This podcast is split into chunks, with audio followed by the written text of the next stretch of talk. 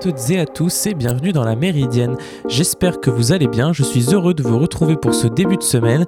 Aujourd'hui, lundi 15 février, c'est le rendez-vous hebdomadaire avec Benjamin qui va nous présenter l'essentiel de l'actualité sportive du week-end.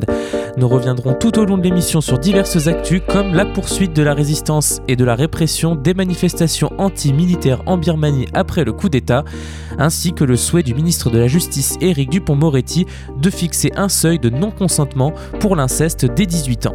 Allez c'est parti, on démarre tout de suite avec le Flash Info.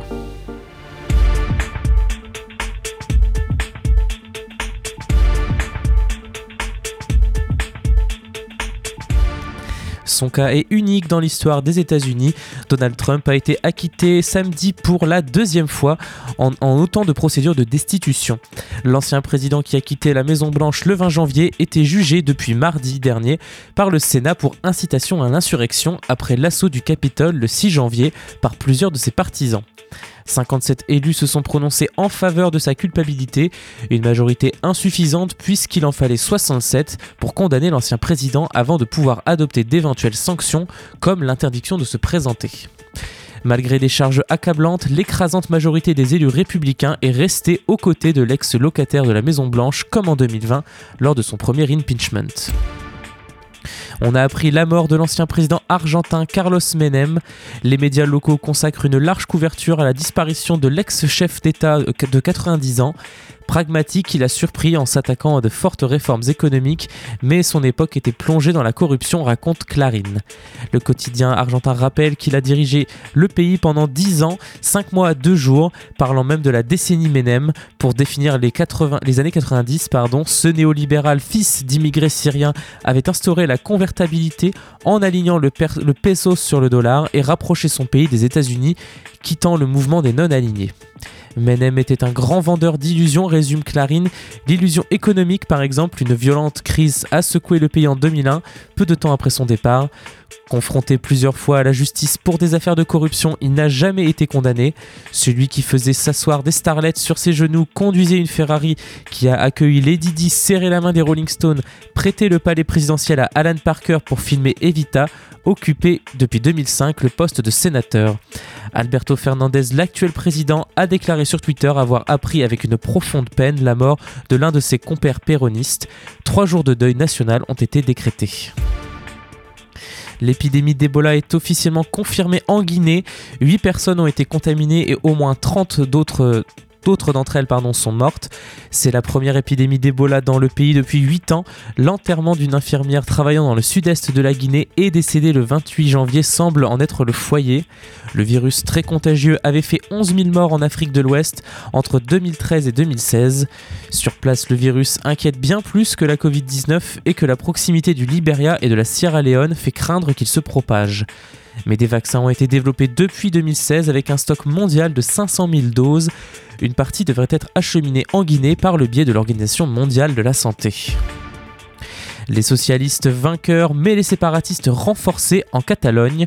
Lorsque Pedro Sanchez a regardé par la fenêtre du palais de la Moncloa, il a vu que le mouvement indépendantiste catalan était toujours là. Salvador Illa, le candidat missionné par le Premier ministre, a bien gagné l'élection régionale dans la province espagnole avec 23% des voix et 33 sièges sur 135.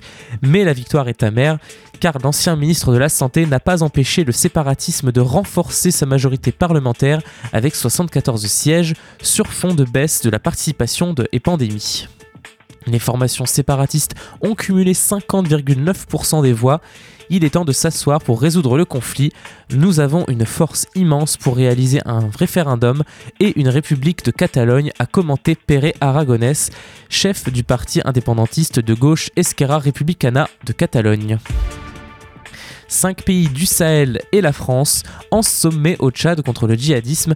N'Djamena va être au cœur ce lundi des discussions autour de la lutte contre les djihadistes dans la région.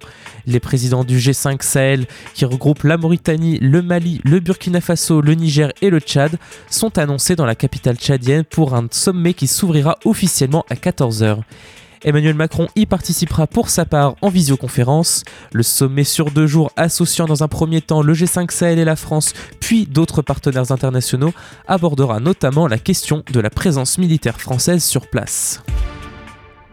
Alors que les manifestants continuent de réclamer la libération d'Aung San Suu Kyi, les militaires se sont livrés à une démonstration de force en ce week-end en Birmanie en envoyant pour la première fois depuis le début du coup d'État des véhicules blindés dans plusieurs grandes villes du pays. Internet a également été coupé cette nuit. Le Monde regarde, alerte un communiqué commun des, diplomates pardon, occidentaux en Birmanie publié dimanche. Internet a été coupé dans quelques heures plus tard dans un pays en proie à un coup d'État mené depuis l'armée depuis deux semaines. Le Corriere della Sera raconte avoir échangé quelques minutes avec Zhao Mio Hong, l'un des leaders de la Ligue nationale pour la démocratie, le parti d'Aung San Suu Kyi, Selon lui, la situation est très tendue, la ville est pleine de convois militaires, il a eu le temps de le dire avant que la liaison ne soit interrompue. Des images de médias locaux montrent en effet la présence de véhicules blindés dans les rues de Rangoon, Midkiana et Usitwe. Il s'agit, rapporte le Guardian, journal anglais, de la plus grande démonstration de force depuis le 1er février. Vers 1h du matin, la connexion Internet est descendue à 14% de son niveau habituel, ajoute le quotidien britannique, qui n'a pas réussi à joindre ses contacts sur place par mail ou messageries électroniques. Internet avait été déjà bloqué le week-end précédent, puis restauré moins d'un jour plus tard. Pas franchement une surprise pour, le journal La Repubblica qui remarque les régimes du monde ont tiré leur leçon du printemps arabe. Internet peut donner la liberté d'abord de parole, puis d'action. 93 coupures ont donc été observées dans 21 pays l'an dernier, rappelle le journal italien. Avec la nuit arrive la terreur, prévient le New York Times, à qui Matarafé, une fonctionnaire, confie qu'elle n'arrive plus à dormir parce que tout peut arriver. Ils peuvent nous tuer anonymement, selon elle. Le journal évoque une guerre psychologique. Samedi, l'armée a annoncé que les militaires et les policiers pouvaient fouiller n'importe quelle maison et garder en détention aussi longtemps qu'ils le souhaitaient les personnes arrêtées. À Rangoon et Mandalay, des témoins assurent avoir vu des hommes non identifiés allumer des feux dans certains quartiers puis fuir. Rien pourtant qui n'empêche les manifestants d'oser l'épreuve de force contre les putschistes, peut-on lire dans plusieurs, pendant plusieurs journaux allemands. Pardon. Les généraux avaient probablement imaginé plus facile pour suivre le des quotidiens allemands qui appellent à des sanctions ciblées sur les actifs des généraux et de leurs partisans pour les ramener à la raison alors que les manifestants ne paraissent pas prêts à céder et que les putschistes n'ont pas eu peur de la violence. la phase craint une tragédie car dans le passé se souvient le Corriere della Sera, l'armée birmane a toujours réagi par la force aux révoltes pacifiques, comme en 1988 ou en 2007. Le journal, italien signale d'ailleurs que la nouvelle de l'atterrissage d'avions chinois a suscité des inquiétudes. Certains se demandent si ces appareils ont apporté des armes et autres équipements mortels pour mettre fin à la rébellion. Parallèlement, le mouvement de désobéissance civile de la part des fonctionnaires grandit, insiste le Guardian. Des soldats ont été déployés près d'une centrale thermique près de la ville de Minkinia pour disperser les manifestants. Ils ont tiré sur la foule, mais la BBC n'était pas en mesure de confirmer qu'il s'agissait de balles réelles ou en caoutchouc. Vous écoutez La Méridienne sur Radio Phoenix. Et c'est maintenant l'heure de faire une première pause musicale dans la Méridienne. Tout de suite, on écoute Rai, le titre c'est Safe Word. A tout de suite.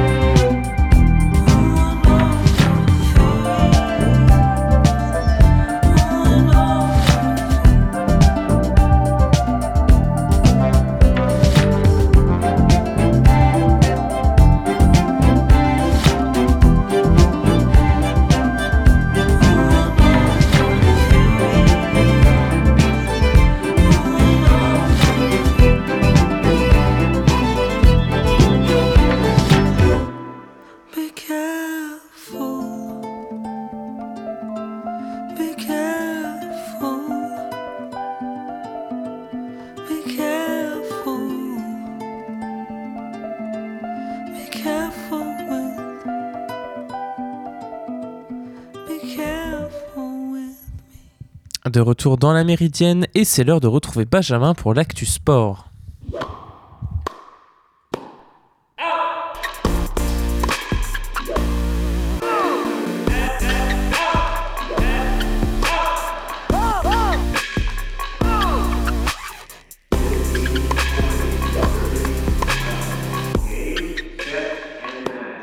Week-end mitigé pour le sport canet entre regrets, frustration, bonne dynamique et délivrance. Commençons par les mauvaises nouvelles et la frustration. Hérouville en futsal et les Dracars en hockey se sont tous les deux inclinés ce week-end après avoir mené. Les premiers ont perdu contre Paris en encaissant deux buts dans les deux dernières minutes. Encore plus frustrant, les hockeyeurs canets ont mené 2-0 puis 3-1, mais se sont tout de même inclinés 4-3 après prolongation à Cholet. Période compliquée pour les deux équipes, au contraire du basket canet qui a continué sa bonne série. Malgré un calendrier souvent perturbé par la pandémie, le monde de la balle orange arrive à garder un bon rythme. Après deux semaines sans jouer, les Mondevillais se sont fait peur mais se sont imposés contre le centre fédéral en deuxième division féminine. Au même moment, le camp BC atomisé Kaisersberg 86 à 52 en National 1 pour sa douzième victoire consécutive. Mais la vraie bonne nouvelle du week-end vient du Stade Malherbe. Après 13 matchs sans victoire en Ligue 2, les Canets ont enfin retrouvé le goût du succès contre Niort grâce à un 1-0 obtenu sur un but d'Anthony Weber. Pour rendre hommage au temps de la semaine dernière à Caen, cette chronique va se concentrer sur les sports d'hiver et sur la neige. Pour commencer, direction les championnats du monde de ski cross avec de belles performances françaises durant ce week-end. C'était la seule médaille qui lui manquait. Venu en Suède à Idrefiel pour conserver son titre de champion du monde de ski cross, François Place a dû se contenter d'une médaille d'argent. Après une victoire lors des qualifications, le Français n'a pas réussi à faire la différence lors de la finale spectaculaire qui s'est jouée à rien lors du sprint final entre le trentenaire et le Suisse Alex Fiva qui a été sacré. C'est la troisième médaille pour le skieur d'Albertville en autant de participations au championnat du monde, après son bronze en 2017 et l'or obtenu en 2019. Quelques minutes après cette médaille, il y a eu la belle histoire française avec la médaille de bronze d'Alizé Baron. Déjà troisième des mondiaux en 2019, la skieuse de 28 ans revient de loin après plusieurs blessures au dos et plus d'un an et demi sans compétition. Grâce à une tactique payante, la Française a réussi à garder sa médaille et même passé à un rien de l'échanger pour un métal plus prestigieux. Maintenant, direction le biathlon pour la performance magistrale d'un des hommes du week-end, Émilien Jacquelin, qui a été incroyable hier après-midi lors des championnats du monde de poursuite. La perfection. Voilà ce qu'a atteint Émilien Jacquelin hier après-midi. Le Grenoblois a été impérial du début à la fin. Monstrueux sur les skis avec l'un des tout meilleurs temps alors qu'il a géré dans le dernier tour, le Français a été stratosphérique au moment des tirs. 20 sur 20, mais surtout seulement 1 minute 25 passées sur le pas de tir, avec moins de 20 secondes pour chaque tir debout. Une performance qui a scotché tout le monde, y compris le leader de la Coupe du Monde, Johannes Beu, au micro de la chaîne L'équipe.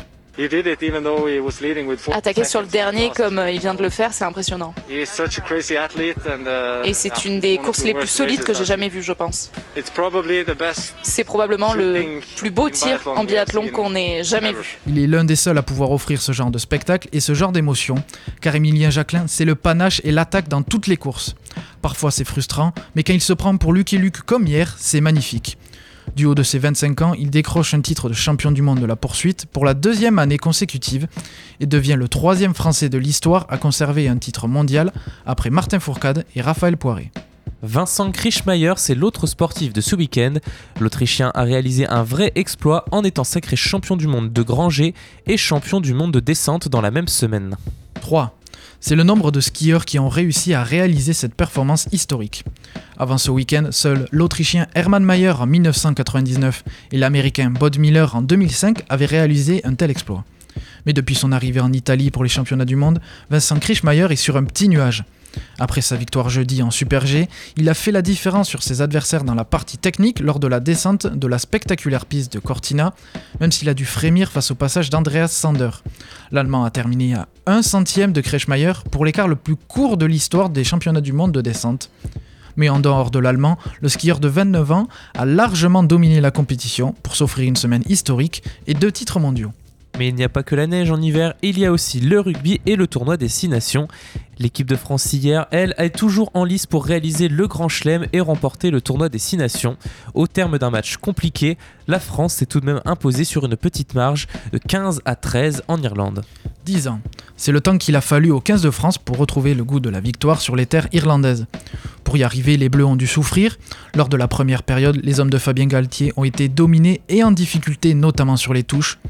Incapables de se ressortir de leurs 40 mètres et de mettre la main sur le ballon, les coéquipiers de Grégory Aldrit ont eu le mérite de tenir et d'encaisser seulement 3 points durant la première période. Mieux encore, sur un éclair de génie collectif, ils ont réussi à marquer un essai pour virer en tête à la mi-temps. De retour sur le terrain, ils se sont montrés plus dominateurs, empêchant cette fois les Irlandais de ressortir. Mais paradoxalement, les Bleus ont encaissé 10 points durant cette deuxième mi-temps, pourtant plus aboutie. Au terme d'un match poussif des deux côtés, à l'image des nombreux en avant et des difficultés de Jalibert sur les pénalités, les Bleus ont réussi à s'imposer en Irlande sur deux éclairs qui ont abouti sur deux essais. Prochain rendez-vous pour le 15 de France dans deux semaines pour la réception de l'Écosse, avec l'ambition de rester premier du tournoi. Et on en parlera. Merci Benjamin pour ce tour de l'actualité sportive. Vous écoutez La Méridienne sur Radio Phoenix. Et juste avant de faire une seconde pause musicale, on vous parle de l'aide au revenu de 900 euros pour les travailleurs précaires qui, on l'a appris, sera prolongée de 3 mois jusqu'à fin mai. C'est ce qu'a annoncé Elisabeth Borne, ministre du Travail. Annoncée le 26 novembre par le gouvernement, cette aide, destinée notamment aux saisonniers ou travailleurs de l'événementiel, devait initialement couvrir 4 mois, de novembre à février. Elle permet à toutes celles et ceux qui ont travaillé au moins 138 jours en CDD ou en intérim en 2019, mais qui n'ont pas pu travailler suffisamment en 2020 pour recharger leurs droits à l'assurance chômage du fait de la crise sanitaire, de bénéficier d'une garantie de revenus minimum de 900 euros par mois. Plus de 400 000 personnes en ont d'ores et déjà bénéficié au titre des mois de novembre et décembre, parmi lesquels 165 000 jeunes de moins de 30 ans, affirme le ministère.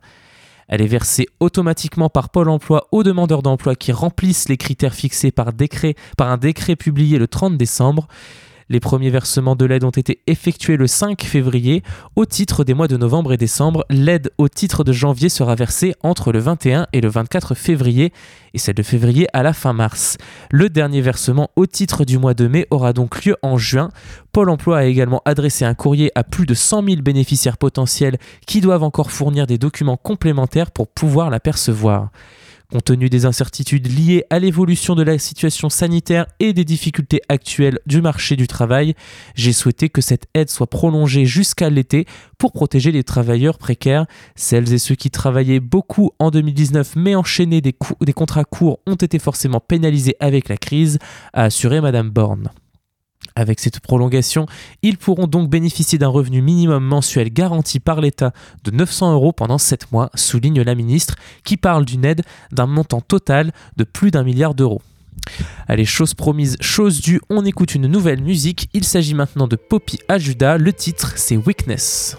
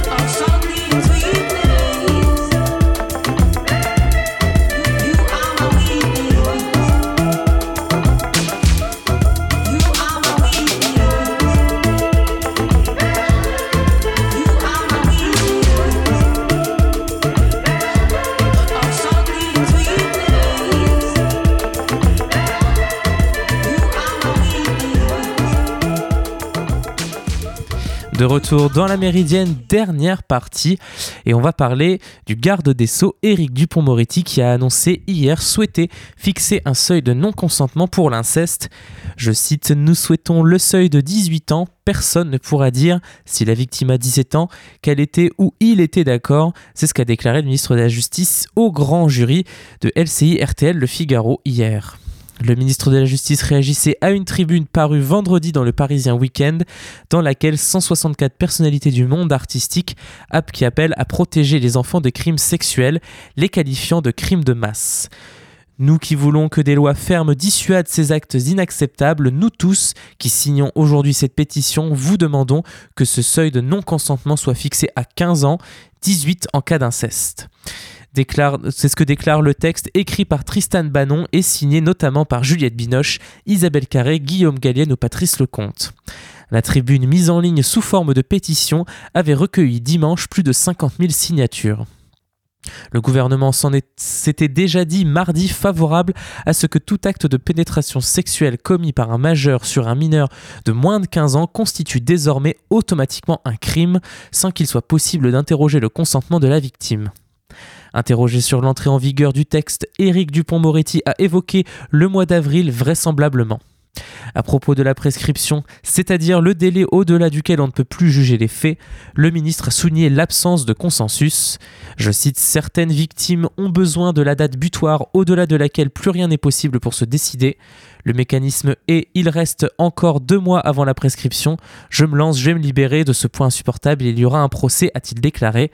D'autres victimes disent Moi je souhaite me libérer mais je ne veux pas de procès et j'attends que la prescription soit acquise. Éric Dupont-Moretti a ajouté souhaiter une prescription graduée et échelonnée. Vous avez quatre affaires prescrites commises par le même auteur, donc quatre victimes qui n'auront pas le droit à la justice, puis une autre affaire commise par le même auteur qui n'est pas prescrite. Je cite, Je souhaite que les cinq affaires soient jugées, que les quatre victimes qui n'avaient droit à rien soient reconnues pour la justice, a-t-il expliqué. Le collectif pour l'enfance, qui regroupe une trentaine d'associations, s'est félicité dimanche sur Twitter que le ministre de la Justice semble avoir enfin entendu les demandes et celles de des 160 personnalités exprimées dans le Parisien ce week-end. La mobilisation commence à payer, a tweeté de son côté l'association Face à l'inceste sur Twitter. Je cite Mais restons vigilants, le double seuil d'âge 15-18 ans doit être rédigé de façon robuste en évitant un double écueil, celui de la régression par rapport aux droits existants et celui de l'inconstitutionnalité, a-t-elle ajouté. Vous écoutez La Méridienne sur Radio Phoenix. Et nous arrivons à la fin de cette émission. J'espère qu'elle vous a plu. On se retrouve dès demain, même heure, même fréquence, pour un nouveau numéro de la Méridienne. D'ici là, portez-vous bien et passez une bonne journée sur Radio Phoenix.